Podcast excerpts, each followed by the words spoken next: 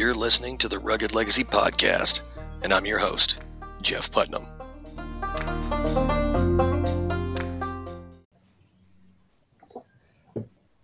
Hey everyone, and welcome back to the Rugged Legacy Podcast. Today I'm joined with a good friend of mine, uh, Father Samuel Thorp. He is an Anglican priest with the Church of England. So I think we're going to have a quite a stimulating conversation today. Sam, thanks for joining me, brother. Thanks for having me, Jeff. It's wonderful to be here.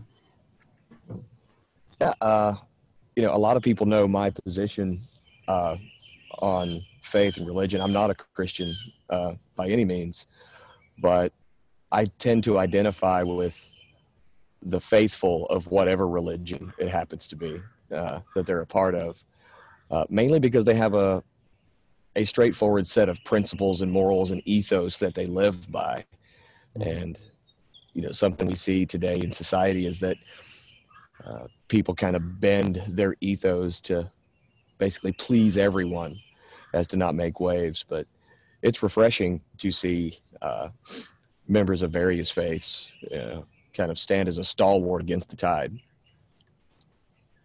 Well, I think that one of the things that having a faith gives you is that foundation for everything that you're going to do. So whether it's Christianity or Islam or even Hinduism or other faiths, you have a core set of principles which help you to operate within the world around you. If you don't have that, then you have to try and develop some other worldview or system um, to help you make your choices and things. And being honest, most people are influenced by the people they're around. So if they're around someone that really hates heavy metal, they're probably going to talk more about classical. If they're around someone that loves jazz, they'll be like, oh yeah, Miles Davis was great here, for an example. And I think that that's one of the things that helps a lot of people with faith. It gives them that structure and the integrity to their lives that then makes developing themselves as a person a lot easier rather than having to try and create everything from scratch. Yeah, I think that's true. Um, you know, people crave patterns, they crave structure, they crave straight lines, because uh, without it, you know, everything's just chaos. Mm-hmm. And what you know, chaos isn't inherently bad. Chaos, you know, especially if you look at it from like a pre-cosmogonic kind of standpoint, chaos has potential to be good or bad. But from that chaos, some kind of order needs to be established for you know people to be able to thrive and function. And that's exactly what you see in the beginning of uh, the stories in Scripture. Uh, you have the, the chaos of the primordial world, and then God sort of brings order out of it and separates out light from darkness, and so on and so forth it's not necessarily about did this literally happen in seven days.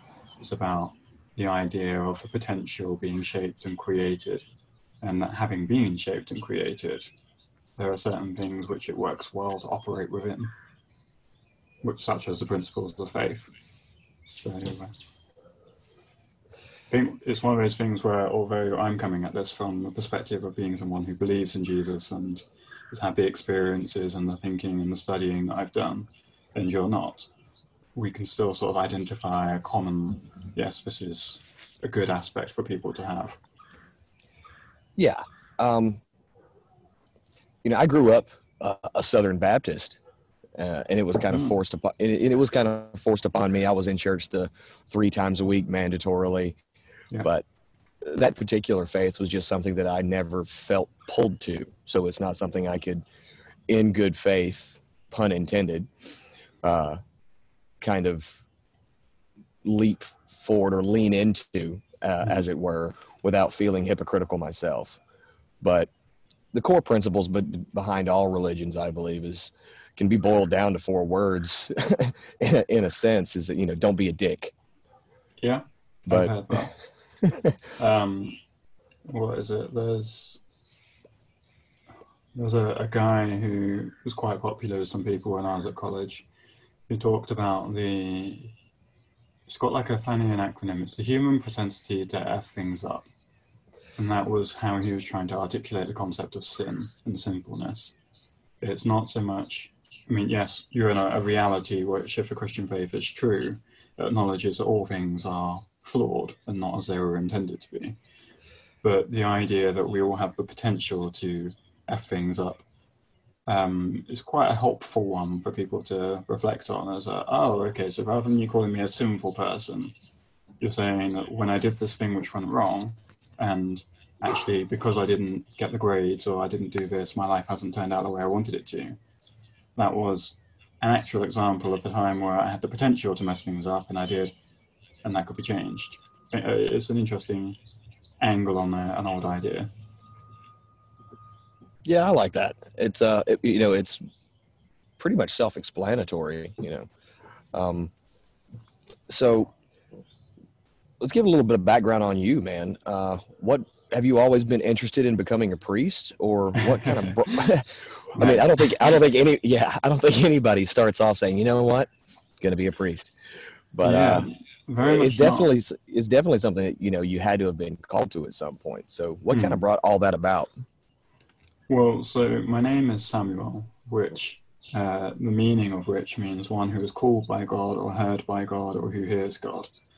So I always say that was like I was doomed from the start.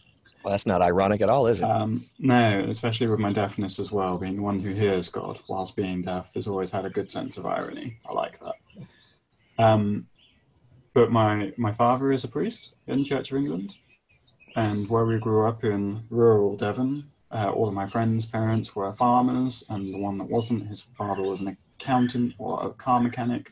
Uh, that was my class. And they were all going to grow up to do the jobs that their fathers did. And so they would sort of look around the class and be like, So, Sam, are you going to be a vicar one day? And I was always like, No, I'm going to do my own thing. So I actually stood up when I was about eight years old in front of a whole uh, school at the end of school service uh, in church with my family there and um, we were talking about what you wanted to be when you grew up, and I said I wanted to be a bin man because I couldn't think of anything more different than being a vicar.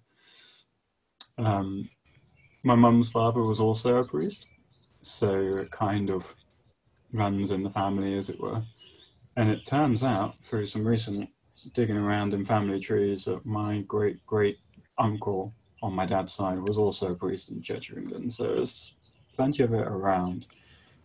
But it means that I had to grow up going to church every Sunday, um, listening to my dad preach, which was great because he's actually a really good preacher and he's good at his theology. But like you said, it was sort of a kind of you go along because your parents bring you up in that way. And so I was like, well, is this actually what I want to? Is this what I believe? Am I Anglican? Am I? Should I maybe be a Baptist? Should I be a Catholic?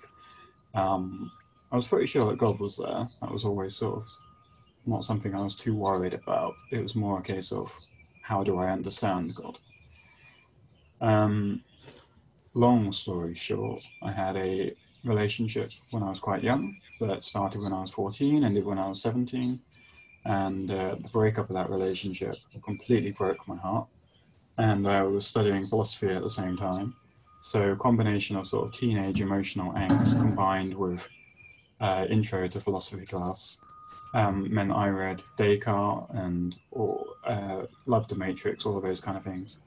And I started really thinking about this idea of how do we know what around us is real. And um, I had this interesting experience where I was sat in my bedroom thinking about um, I think, therefore I am, and various other things that we've been doing in class and doubting whether or not I could trust the experience of my own thinking. And as I sat there, I remember my uh, note, noteboard I had on the wall, which had like my calendar and my plans and stuff for when different assignments are in, just kind of vanished. And the whole room around me vanished and sort of went not black, but into nothingness. And there was this really odd sense of just not being. And for a while there was this odd noise. I couldn't quite figure out what this noise was. And then suddenly I realized it was a rhythm and it was murmuring and it was going on. And it then clicked into English. And I realized it was the sound of my own thoughts. And what was interesting was I was then thinking, and I was like, well, clearly I'm thinking, clearly somehow I am. And so I had this sort of profound sense of I really don't believe that we're in a simulation or just like a computer simulating something in a computer and a computer and a computer, turtles all the way down. I don't believe that. believe that somehow there is something actually sustaining all of my reality. And that was sort of a real turning point for me. It's like, okay, so there's definitely something out there from my experience here. How do I engage with that? How do I wrestle with that? So I took my philosophy and I then went off and I studied theology for three years. Um, got a first class degree in it and I've since studied for another master's, which in the event I didn't complete before doing another master's on theology. So I've spent about seven years studying and exploring all of these different concepts. And in the midst of all of that, people are like, well, you like theology, you enjoy articulating it, and having had some emotional difficulties in the past, I often empathize quite well with others that were in difficult places. Um, so I ended up doing a role that was pastoral work, making sure that people didn't kill themselves at university, basically. Um, no one did, so that was good. And so yeah, that's like, that's yeah, always a good that's always a good it, thing. It is always a good thing. Um, touch and go, but no one died, so it was good. Um, and so people were like, "You should really consider this." And then what happened that made me go, "Okay, I will explore this." Was my granddad died, the one that was a, a priest and I was asked if I would do the prayers at the funeral. And if a priest dies at his funeral, you have a lot of priests. And so um, after the service, I mean, I just prayed prayers I thought Granddad would appreciate about his life, but also um, about what God does for us and stuff. And I had no joke, six or seven priests come up to me afterwards and say, Those prayers were really powerful. Have you ever consider getting ordained? And after the first one, I was like, oh, yeah, no, I, don't really want to get ordained.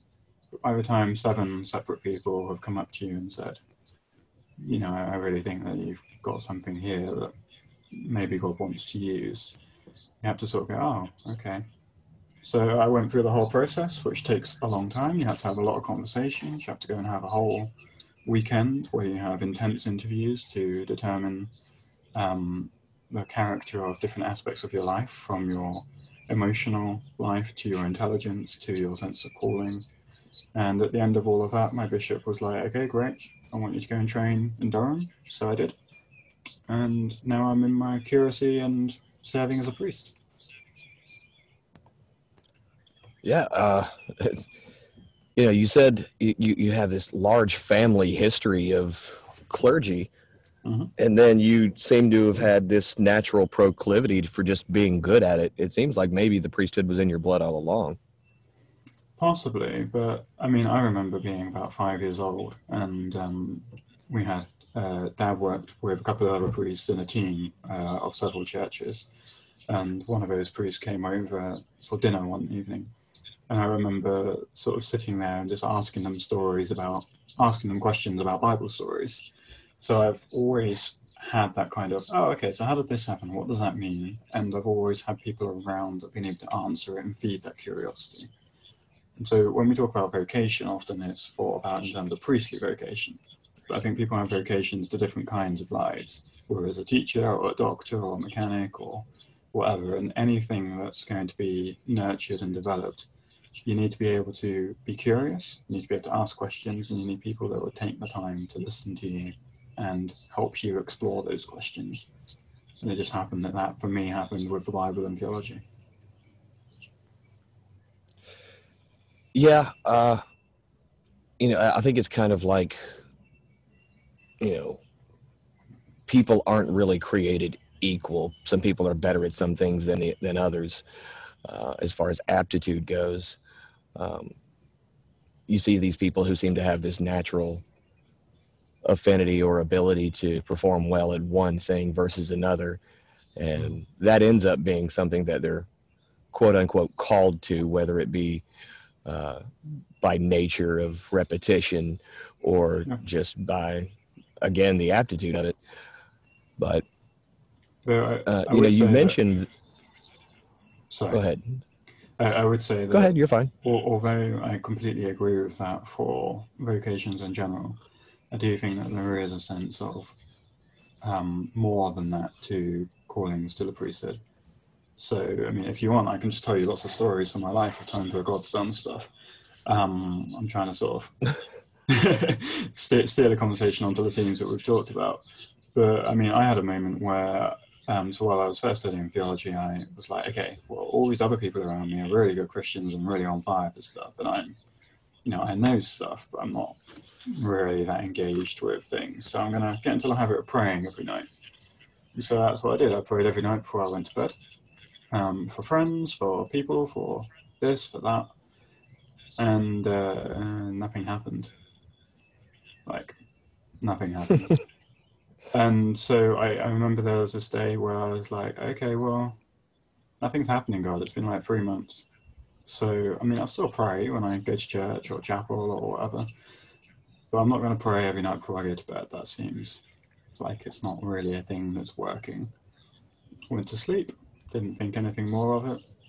Um, the following day, we had a chapel service at the Theological College midday, and on my way out from that, this large uh, black Pentecostal lady came up to me and she was like, Sam, Sam, I need to talk to you.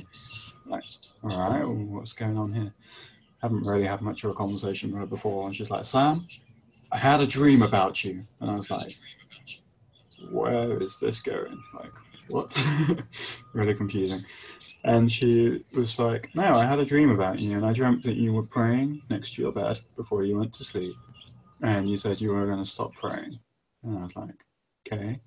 And then I heard God say to me, I need you to tell Sam that I hear his prayers and that he should keep on praying. And she was like, okay, so I'm telling you that God told me in this dream you have to keep praying. And I was just completely blown away because I hadn't mentioned it to any friends, hadn't mentioned it to anyone else. I just kind of like in my mind just given up rather than being like, I'm not going to do it. And so that was a really powerful experience in sort of some sort of unknown knowledge being known. And it was exactly the thing that I needed to hear that my prayers mattered. And um, so that's sort of been a big part of listening for God in different areas.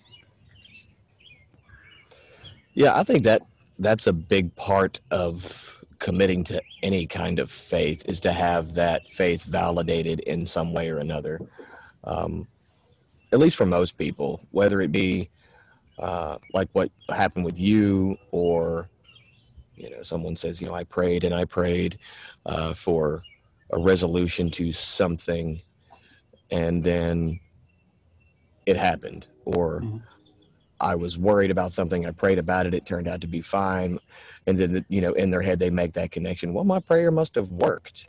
Mm-hmm. You know, and, and, and it's going to be something different for everyone. You know, I've had conversations with people who uh, like you say, ha- you have had someone come up to them and said, "Hey, you know, I had this dream."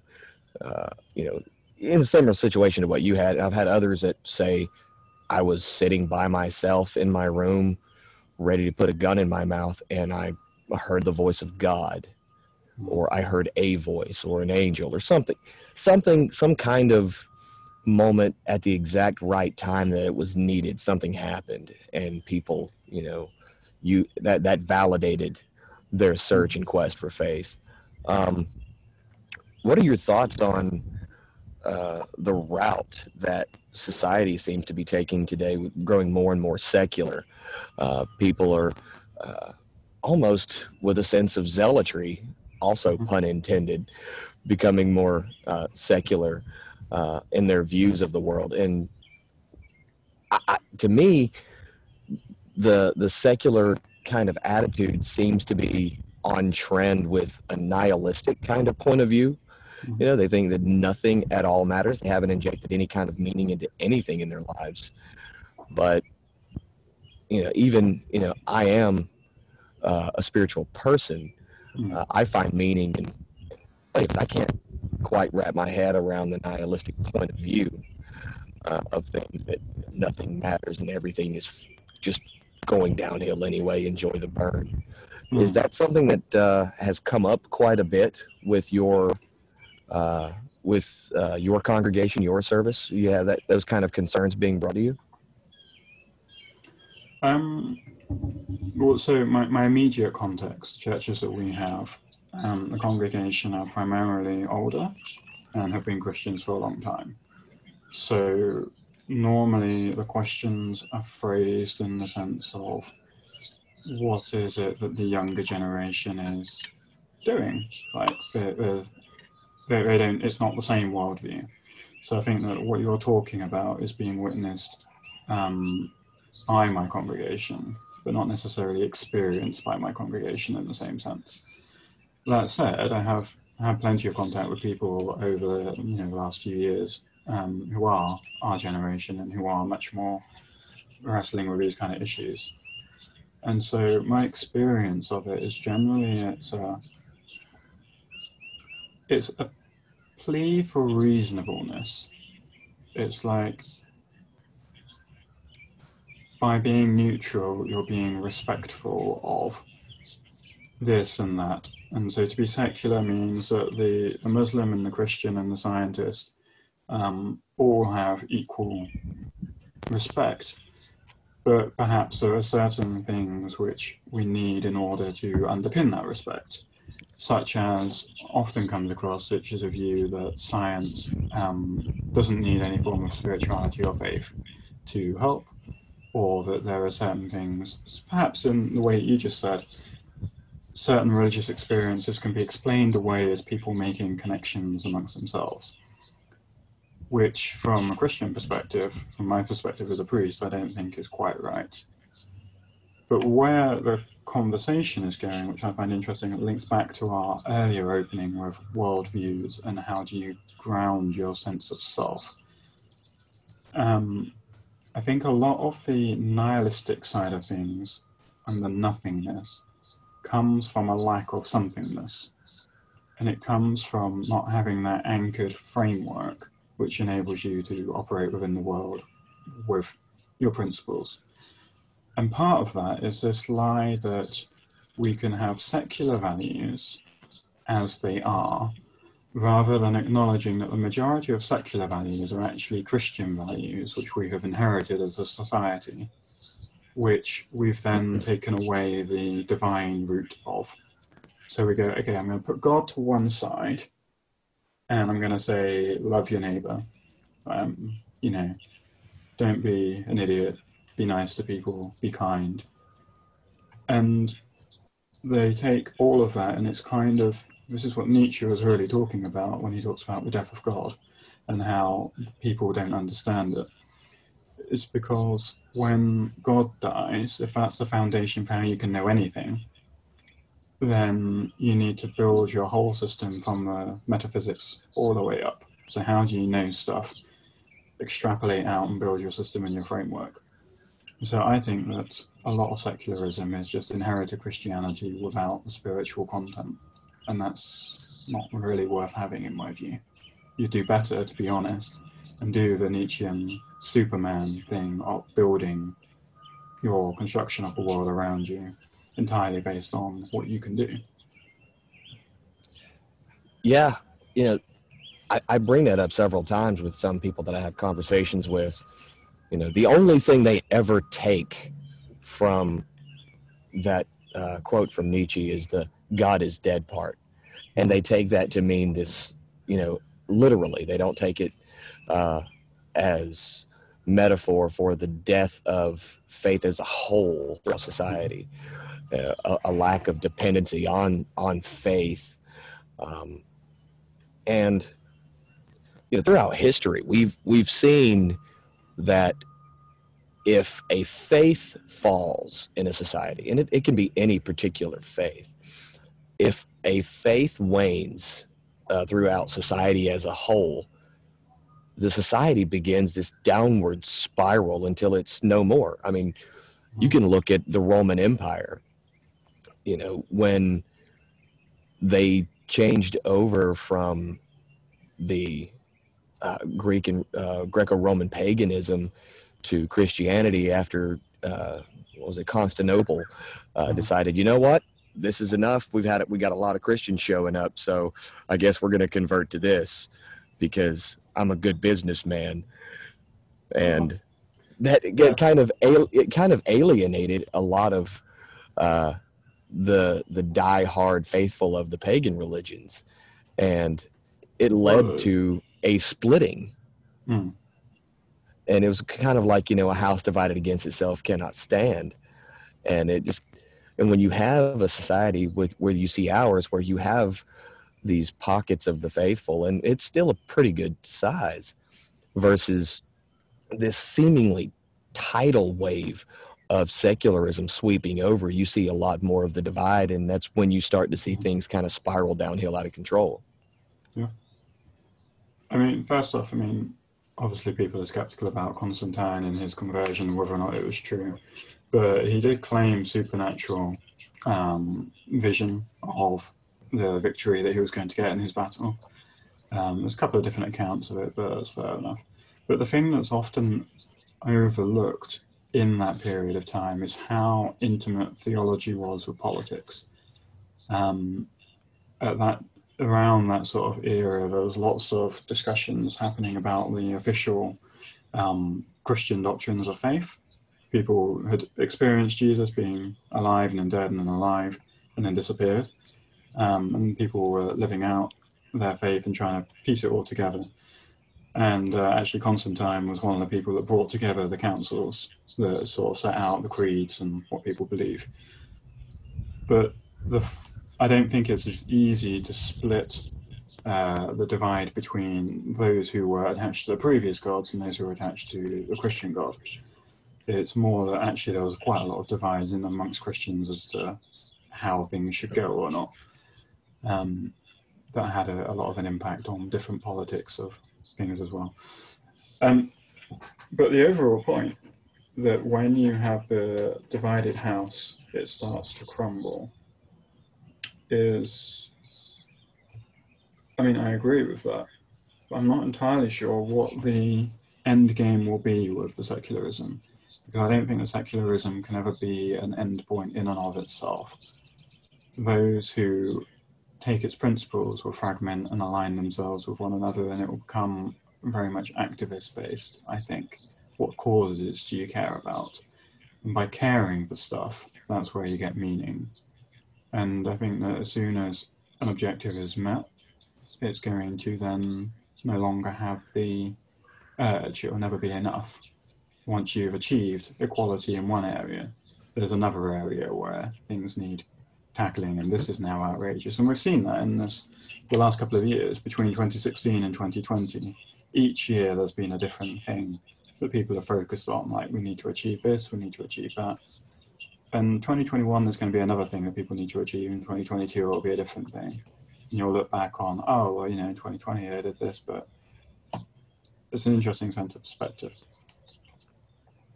Yeah. Um, I, see that that reminds me of Viktor Frankl's uh, "Man's Search for Meaning." I don't know if you've yeah. read that. I haven't read it, but, but I'm familiar with it. Well, in it, he talks about you know man's need for explanation, man's need for meaning uh, in his life, and I think it's kind of ironic. While we have this wave of secularism taking over, many of those, and I would venture to say the majority of those uh, that are a part of the secularist movement uh, are constantly trying to find the next thing for them to believe in because it's not sustainable on its own.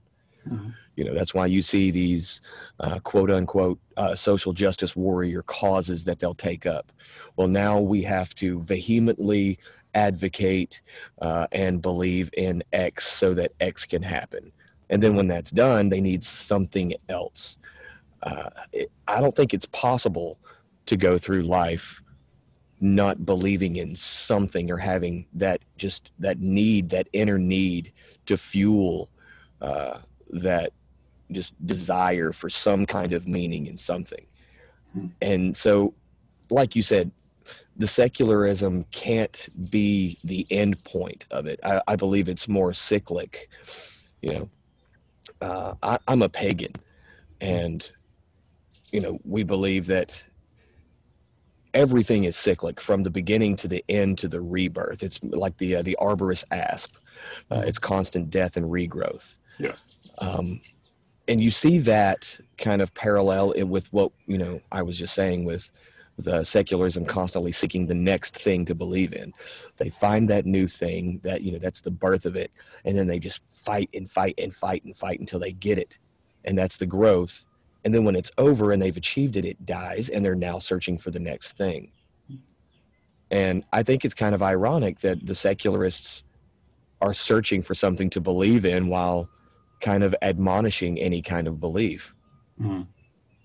I, I think the cyclical idea is an interesting one, but I think that one of the reasons why I don't think it works quite as you've just described is because you're articulating it from your perspective, which is not as a secular perspective. Um, I think that perhaps if secularism had a more intentional cyclical uh, cycle, it would potentially be healthier. I, I think it's more inclined to go along with the progressive uh, history idea that you find in Hegel, where everything is essentially on a on a line graph, just constantly improving. And so you have this idea that when you look back at the Egyptians, they were kind of dumb. And then uh, the Greeks were a bit more intelligent, and the Romans were a bit cleverer. And then you get to the medieval ages and the Enlightenment, and humanity is finally leveling up and ranking up and now we've got electricity and technology things are improving and things are getting better and better and we'll be in space and we'll conquer the whole universe and that's the way that it's going and i think you can do that on the microcosm as well as you know we achieve one thing and then we need more we achieve 10,000 likes on instagram for the first time now i need 100,000 I achieve 10,000 followers on YouTube. Now I need to expand. I need to diversify. I need more. I need more. I need more. Because somewhere in this, I'm going to find meaning. But the more we study and look at, say, the Egyptians, the more we're like, actually, they're much cleverer than we perhaps initially thought. We still don't know how they built pyramids and things. You look at the skulls and the drawings and sort of ancient human remains and stuff, and you realize, say, through the Iliad and uh, the Greek epics, humanity and the way that we handle emotions and family dynamics and dramas and the question of meaning it's very much the same then, if not better than some of us can do it now. So this idea of it constantly, progressively improving incrementally, I think is flawed. And all it's going to take is one more world war or something. You know, you have that famous quote of Einstein. I don't know what World War III is going to be fought with, but World War IV will be fought with sticks and stones. The exponential line of progress isn't necessarily going to actually get us anywhere. And I think that that's the underlying uh, narrative that secularism falls into. And so the question for those who are secular is what will it take for you to be content? I think that for those who are pagans, um, they have their own ways of articulating that, but for those who are Christians, it's often a being content in your situation, even as you hope for growth. There's a lot in the scriptures about being content with a lot, being content with not very much, you can read through um, um, uh, Ecclesiastes, and you have this whole view of well, everything is meaningless. Therefore, just be content with your life, love your wife, do your work, enjoy your food, and be happy. Yeah, yeah. I think that kind of falls into the uh, the resurgence of, uh, and well, not really the resurgence, but the development over time of Stoicism. Uh, mm-hmm. stoicism kind of tends to be a little more this is fine or the uh, you know it's not going to really matter in the end anyway kind of a feeling. So i'm not going to let it affect me. And those are you know of course that's the like extreme side of of it. But the question that you ask you know what would it take for you to be content you know, especially with the the graph that you just drew out with this progressive line of of uh, of improvement. There's a cap on how far you can go before you have to build something else. Mm-hmm. You know, I mean, it's it's a terrible analogy, but it's the first thing that comes to mind would be like the Tower of Babel. Mm-hmm. You know, you can only go so high before it falls down and you have to rebuild. And I and I think that that's kind of in line with um, what I was saying. And again, this is just from my own perspective uh, of you know they they the people who are very secular and latch onto these causes they they build it only so far until they achieve it and there's an old saying that says success is a stale finale so you know it's kind of like sisyphus where the goal really isn't to get to the rock to the top of the mountain it's to just the goal is to push the rock And I think that's what they're looking for. I think they're looking for something that they can continuously uh, push without ever actually making it to the top. And I think faith uh, in really anything is one of those things. You can you can just constantly push. You never have a there is an end game, but you never fully achieve it. You know, whether it be you know with Christianity, the goal is to become more Christ-like. Mm-hmm you know, in, in, paganism, it's to, you know, honor the gods and live your life in a way that emulates them. Well, you can never fully achieve that. So you're never going to get that rock like Sisyphus to the top of the mountain. And you're going to continuously push, you know, at least in this lifetime, yeah. in your life. You're never going to fully become Christ like as a I would, Christian. I would clarify that slightly differently. Um, which is one of the areas where I think that Christianity is markedly different from some of the others. It's often framed as you need to get to heaven, um, you need to get to the afterlife. But actually, if you're a Christian that believes in Jesus and you've been baptized, then you are there. You will be in. That's kind of the entrance in is entrance into eternal life. And so rather than trying to struggle through your life to get to the end point in order to get through the pearly gates, it's more like you've already inherited the access, but now you have to live out that inheritance. And what does that inheritance look like before we die? Well, often it looks like struggling, it looks like growth, it looks like trying to become more patient and content with ourselves and becoming more Christ like.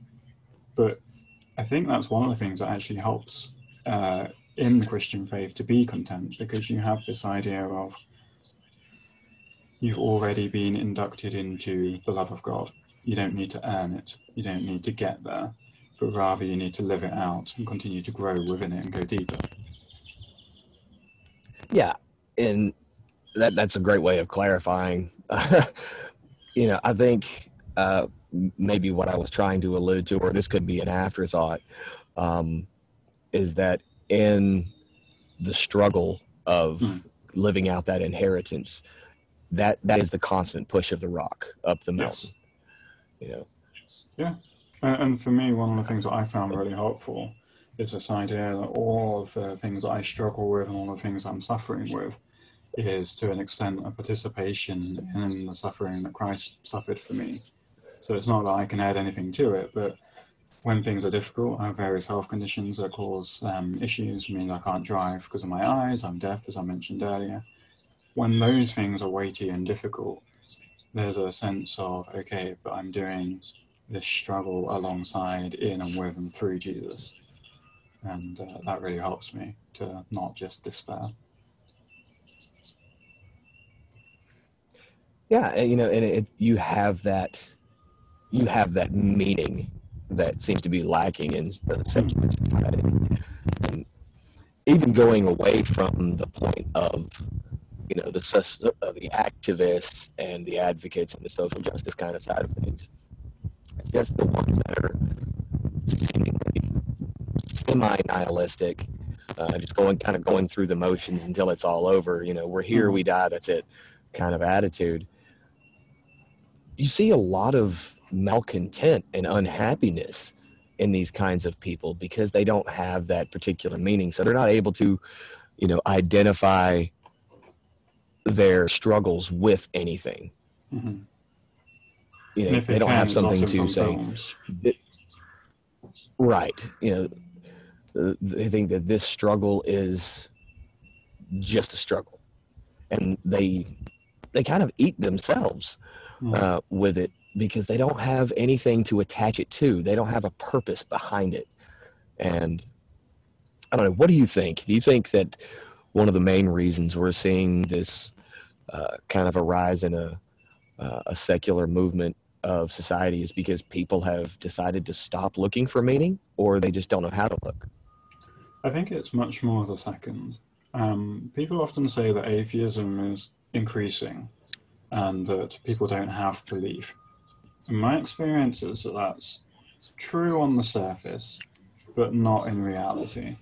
And by that I mean the amount of times that I get into conversations with people at pubs, and they look at my hair, and they, uh, if it, particularly if I'm not wearing a dog collar, um, and they find out I'm a priest or that I've studied theology, they're like, "Oh, wait, what? You're you're a priest? Like, how does that work?" And then you end up having some interesting conversations. So I sort of, they normally ask the, you know, um, at one point it was like, "So you're not having sex before you get married?" And I was like, "No." Um, you know, like, can you can you drink? I'm like, yes, that's why I'm in a pub.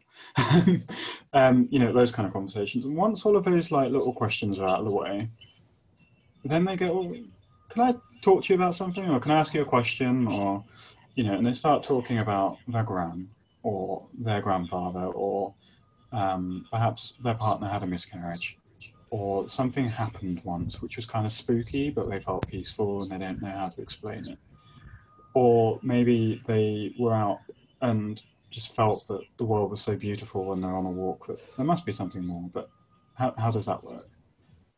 And so what I experience is very rarely people going, I don't believe, but it's more, I don't know how to believe and I don't know what it is I would believe.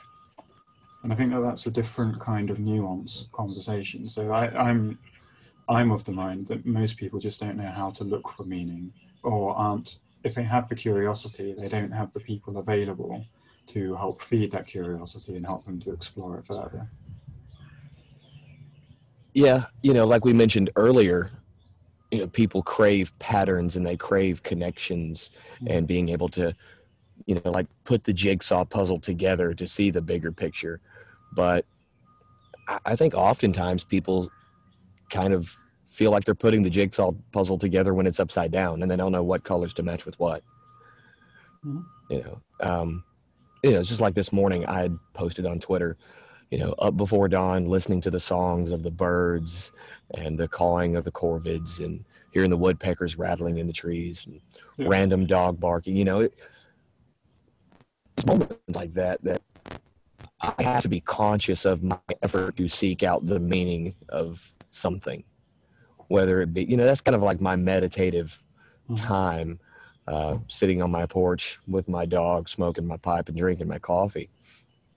You know, it's it really is hard to believe that we've got it all figured out. and so being conscious and taking those moments to just reflect. And I don't think people have a lot of time to do that nowadays in their rush daily lives and with mm. social media and the, and the news media being yeah. blasted at them constantly. You know, I don't think they have time, or at least they don't make the time a priority to sit down and reflect on what meaning, you know, there is. Mm-hmm. And so maybe they just don't know how to quite articulate it uh, in those instances like what you just described. You know they don't know how to articulate what it meant so they just brush it off as i don't know i'm not going to try to figure it out i don't have time. Yeah and i think that that's something that happens to everyone um, to a greater or lesser extent you know. You wake up you get the kids to school you get off to your job traffic's bad okay uh, what's this email about what's going on? You get through your day you've worked hard um, you get home, you have to deal with some family thing, you have to deal with a house or there's a bill or something that's come through. Before you know it, you're sat down in the evening, maybe you get half an hour with your wife or something, and then you're off to bed, and then you wake up, and it all happens. Where in that am I supposed to find time to sit and be zen and contemplative about life? It's very easy to do, and I think that it's one of the things that Christian men struggle with as well, um, because they find that they don't feed their faith. And it's interesting having conversations with men uh, that sort of reach out and go, "Hey, like, I am a Christian. I do believe all of this stuff, but how do I nurture that?" And at the end of the day, it comes down to that making, you have to carve out time for it, like you do in the morning when you're having your coffee and your pipe and you're listening to the birds. Maybe that's not every day. Maybe that's once a week. Maybe it's once a month. But it's a step. But I had another point and I've just lost it. What was it? It was something you said a moment ago that I was going to come back to that I liked. It'll come back to me. We'll see. Uh, it happens. I do that all the time. It's a you said something I liked, and I was like, "Oh, I want to riff on that. I want to riff on that because that was really cool." And now I've, I've lost it. well, I can't rewind it while we're live, but no, that's fine. No, so what do you think needs to happen uh, in the lives of those uh, who are, like you just described, going through their daily motions, and by the end of it, they just don't have the time? What do you think they need to do to, or even in those instances like what you had described, where you know they have something happened and they're not quite sure how to articulate it or rationalize it in their mind. Mm-hmm. And I believe that rationalizations and pragmatism is uh, part of the problem uh, when it comes to actually having a faith. But uh, what do you think we need on a societal level uh, to kind of quench that thirst that people seem to have for meaning? I think that society at the moment seems to be taking more of a look in trying to encourage people to have good mental health. I think that's a positive development. Um, partly because it creates space for people to reflect and think. Um, but I think that to limit it just to mental health is not quite enough. You need to take that time, use that as a stepping stone to also be able to reflect on your spiritual health, to think about whether it's things like the birds and the sunshine and the, the song. Um, you sort of see glimpses of it with things like mindfulness and being present in the moment. Um, are you still there? Yes, I am. Are you still there? Did you lose me? No, I did not lose you.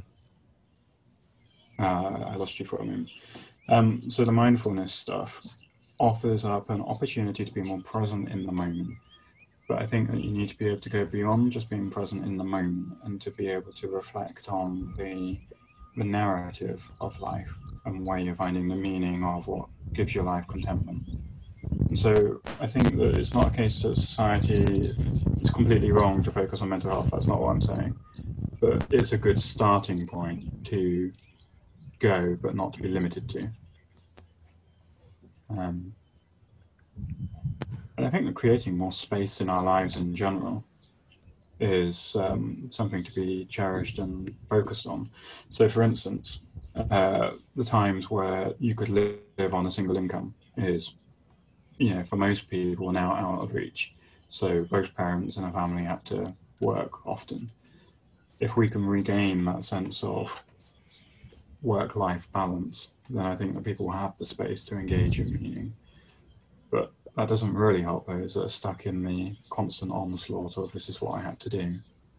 And I think that for them, often it's a random conversation with someone like me in the pub in a spare moment where they are blowing off steam, where they suddenly get a small little space created to be able to, oh, now I have permission to think about this thing for five minutes.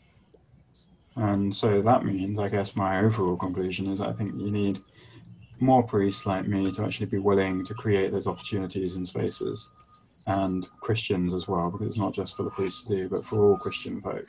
So if you're out there and you're listening to me and you want to know what you can do to help society do better and to not just get trapped in this ever going Sisyphus like progressive, ah, need more, need more, need more cycle, then just have time for one another and create the space for people to think. Yeah, I, couldn't have said that better. Um, and I like how you tooted your own horn there a little bit. Find more priests like you. uh, you you've actually kind of uh, been my go-to when I you you are our, our, our mutual friend Adam. Yeah, have been my go-to when it comes to questions and uh, conversations like this. And cool thing about being outside, this is the Rugged Legacy podcast. You get to hear all kinds of random noises. Uh, um, no, I, I guess, I guess finding that meaning, uh, the first step, like you said, would be to make time for it, uh, especially in a world where no one really has time for anything anymore. They're constantly engaged with all these different stimuli, and mm-hmm. um, they're not so much engaged with themselves as they are with the rest of the world. But you know, we're coming up on the uh, one hour mark. Uh, you didn't have to remember that point, now did you? No, I didn't. But I think that what I would want to say is that this whole theme of secularism, it really comes back to the first principles that we opened our conversation by talking about, which is having the integrity to um, live through your life. So if you can find your set of principles and you can live those principles out with integrity, then you will find you've got a, an inbuilt compass to navigate your way through this world. Now, for me, I think that that's uh, found through Jesus, through God, through everything that I believe that He's done for us. And I would want to encourage people that if they are pursuing any sort of relationship with God, whether they're questioning and they don't really know, whether listening to this podcast is creating a space for them to go, oh, wait, well, that's interesting. Um, make the time and ask those you know who are Christians, or pray and ask God, and maybe something will happen. And when it comes to what we can do in society, ask yourself this question, and I think this is the core question I'm settling on from this whole conversation, is what does it mean to be content? And how are you going to find that contentment? That's very good. That's kind of my parting like question for you, your homework. And if you want to get in touch with me on Twitter, then feel free. It's Samuel S. Thorp. I'll plug myself now. Um, I'm there on Twitter. I'm on Instagram. I will respond to messages, even if only slowly. Um, and there's plenty of people out there that are also more than willing to have those conversations. So, what do you need to do to be content? Well, I would say find faith, live out faith, find a good priest, be able to ask them questions and let them encourage your curiosity. But also have these conversations with other people that think different things, like Jeff. Yeah. Uh, you know, theologically, you and I couldn't be more different, but mm. ideologically, you know, ideologically, uh, we, you know, we pair up. And I think it's because the both of us have uh, some sort of faith and ethos and a uh, an internal code mm-hmm. that we set parameters and boundaries in our lives with. Yeah. and i think we also have a shared commitment when you have we, we have a shared commitment to living the best lives that we can.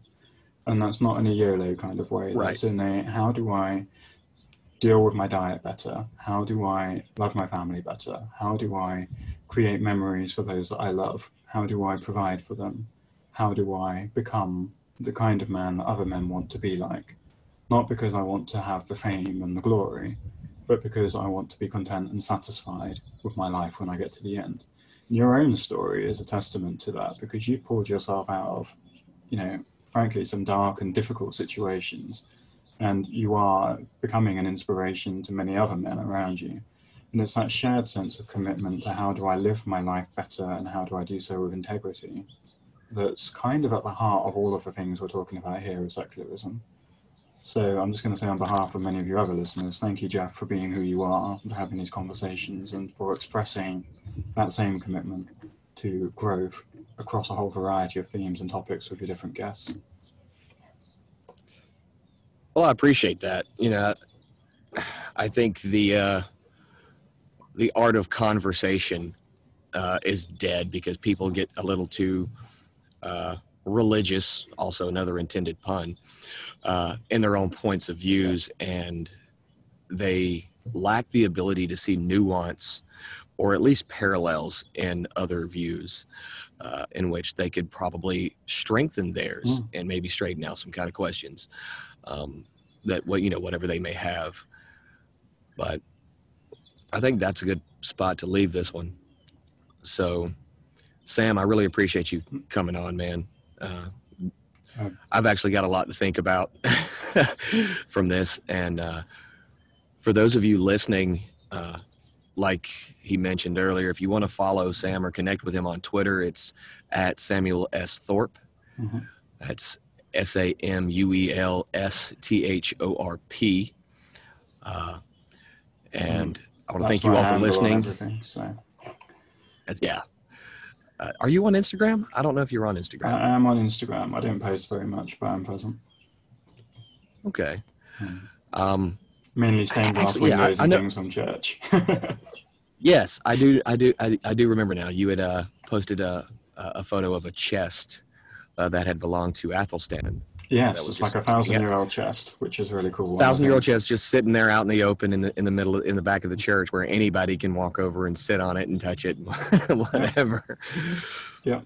Uh, one of my favorite, sorry, this is my last little thing. One of my favorite things to do with all my new American friends is to talk to them about how old various items are in our churches. So we have things that are over a thousand years old. You know, I, my first sermon was preached from a pulpit that was 600 years old and your country's only just getting started. Like, that's my Britishness coming out, but it does amuse me. Yeah, that's all right. I'm still going to hold 1776 over your head, and and 1812. I'll, I'll hold that over your uh-huh. head. All of the days. That's fine. Yeah. but uh, for those of you listening, if you enjoyed this conversation, uh, be sure to click subscribe, and you can do it on Google Play, iTunes, Spotify, Stitcher, Castbox, and about five others. Uh, it's available on every single platform that is one of the major ones for listening to podcasts. Um, coming up on the next uh, few episodes, I've got Hunter Drew of the Fraternity of Excellence. I have uh, Tanner Guzy, who is a uh, fashion men's fashion coach uh, can help you get your style underway. And then also next week, I have Jack Donovan, the author of The Way of Men, Becoming a Barbarian, and a More Complete Beast. Uh, if you haven't heard anything of his works, just Google Jack Donovan and you will find everything you need to know about him. But that's going to wrap it up for this episode of the Rugged Legacy Podcast. I thank you all for listening. And if you're going to do anything today, make sure you do it productively. Thank you all. Have a good day. Thank you for listening to the Rugged Legacy Podcast. I hope you've been enjoying the content on all of the episodes, especially this one here. If you'd like to become a contributor and support this podcast, you can go to anchor.fm slash rugged legacy and click on the support icon.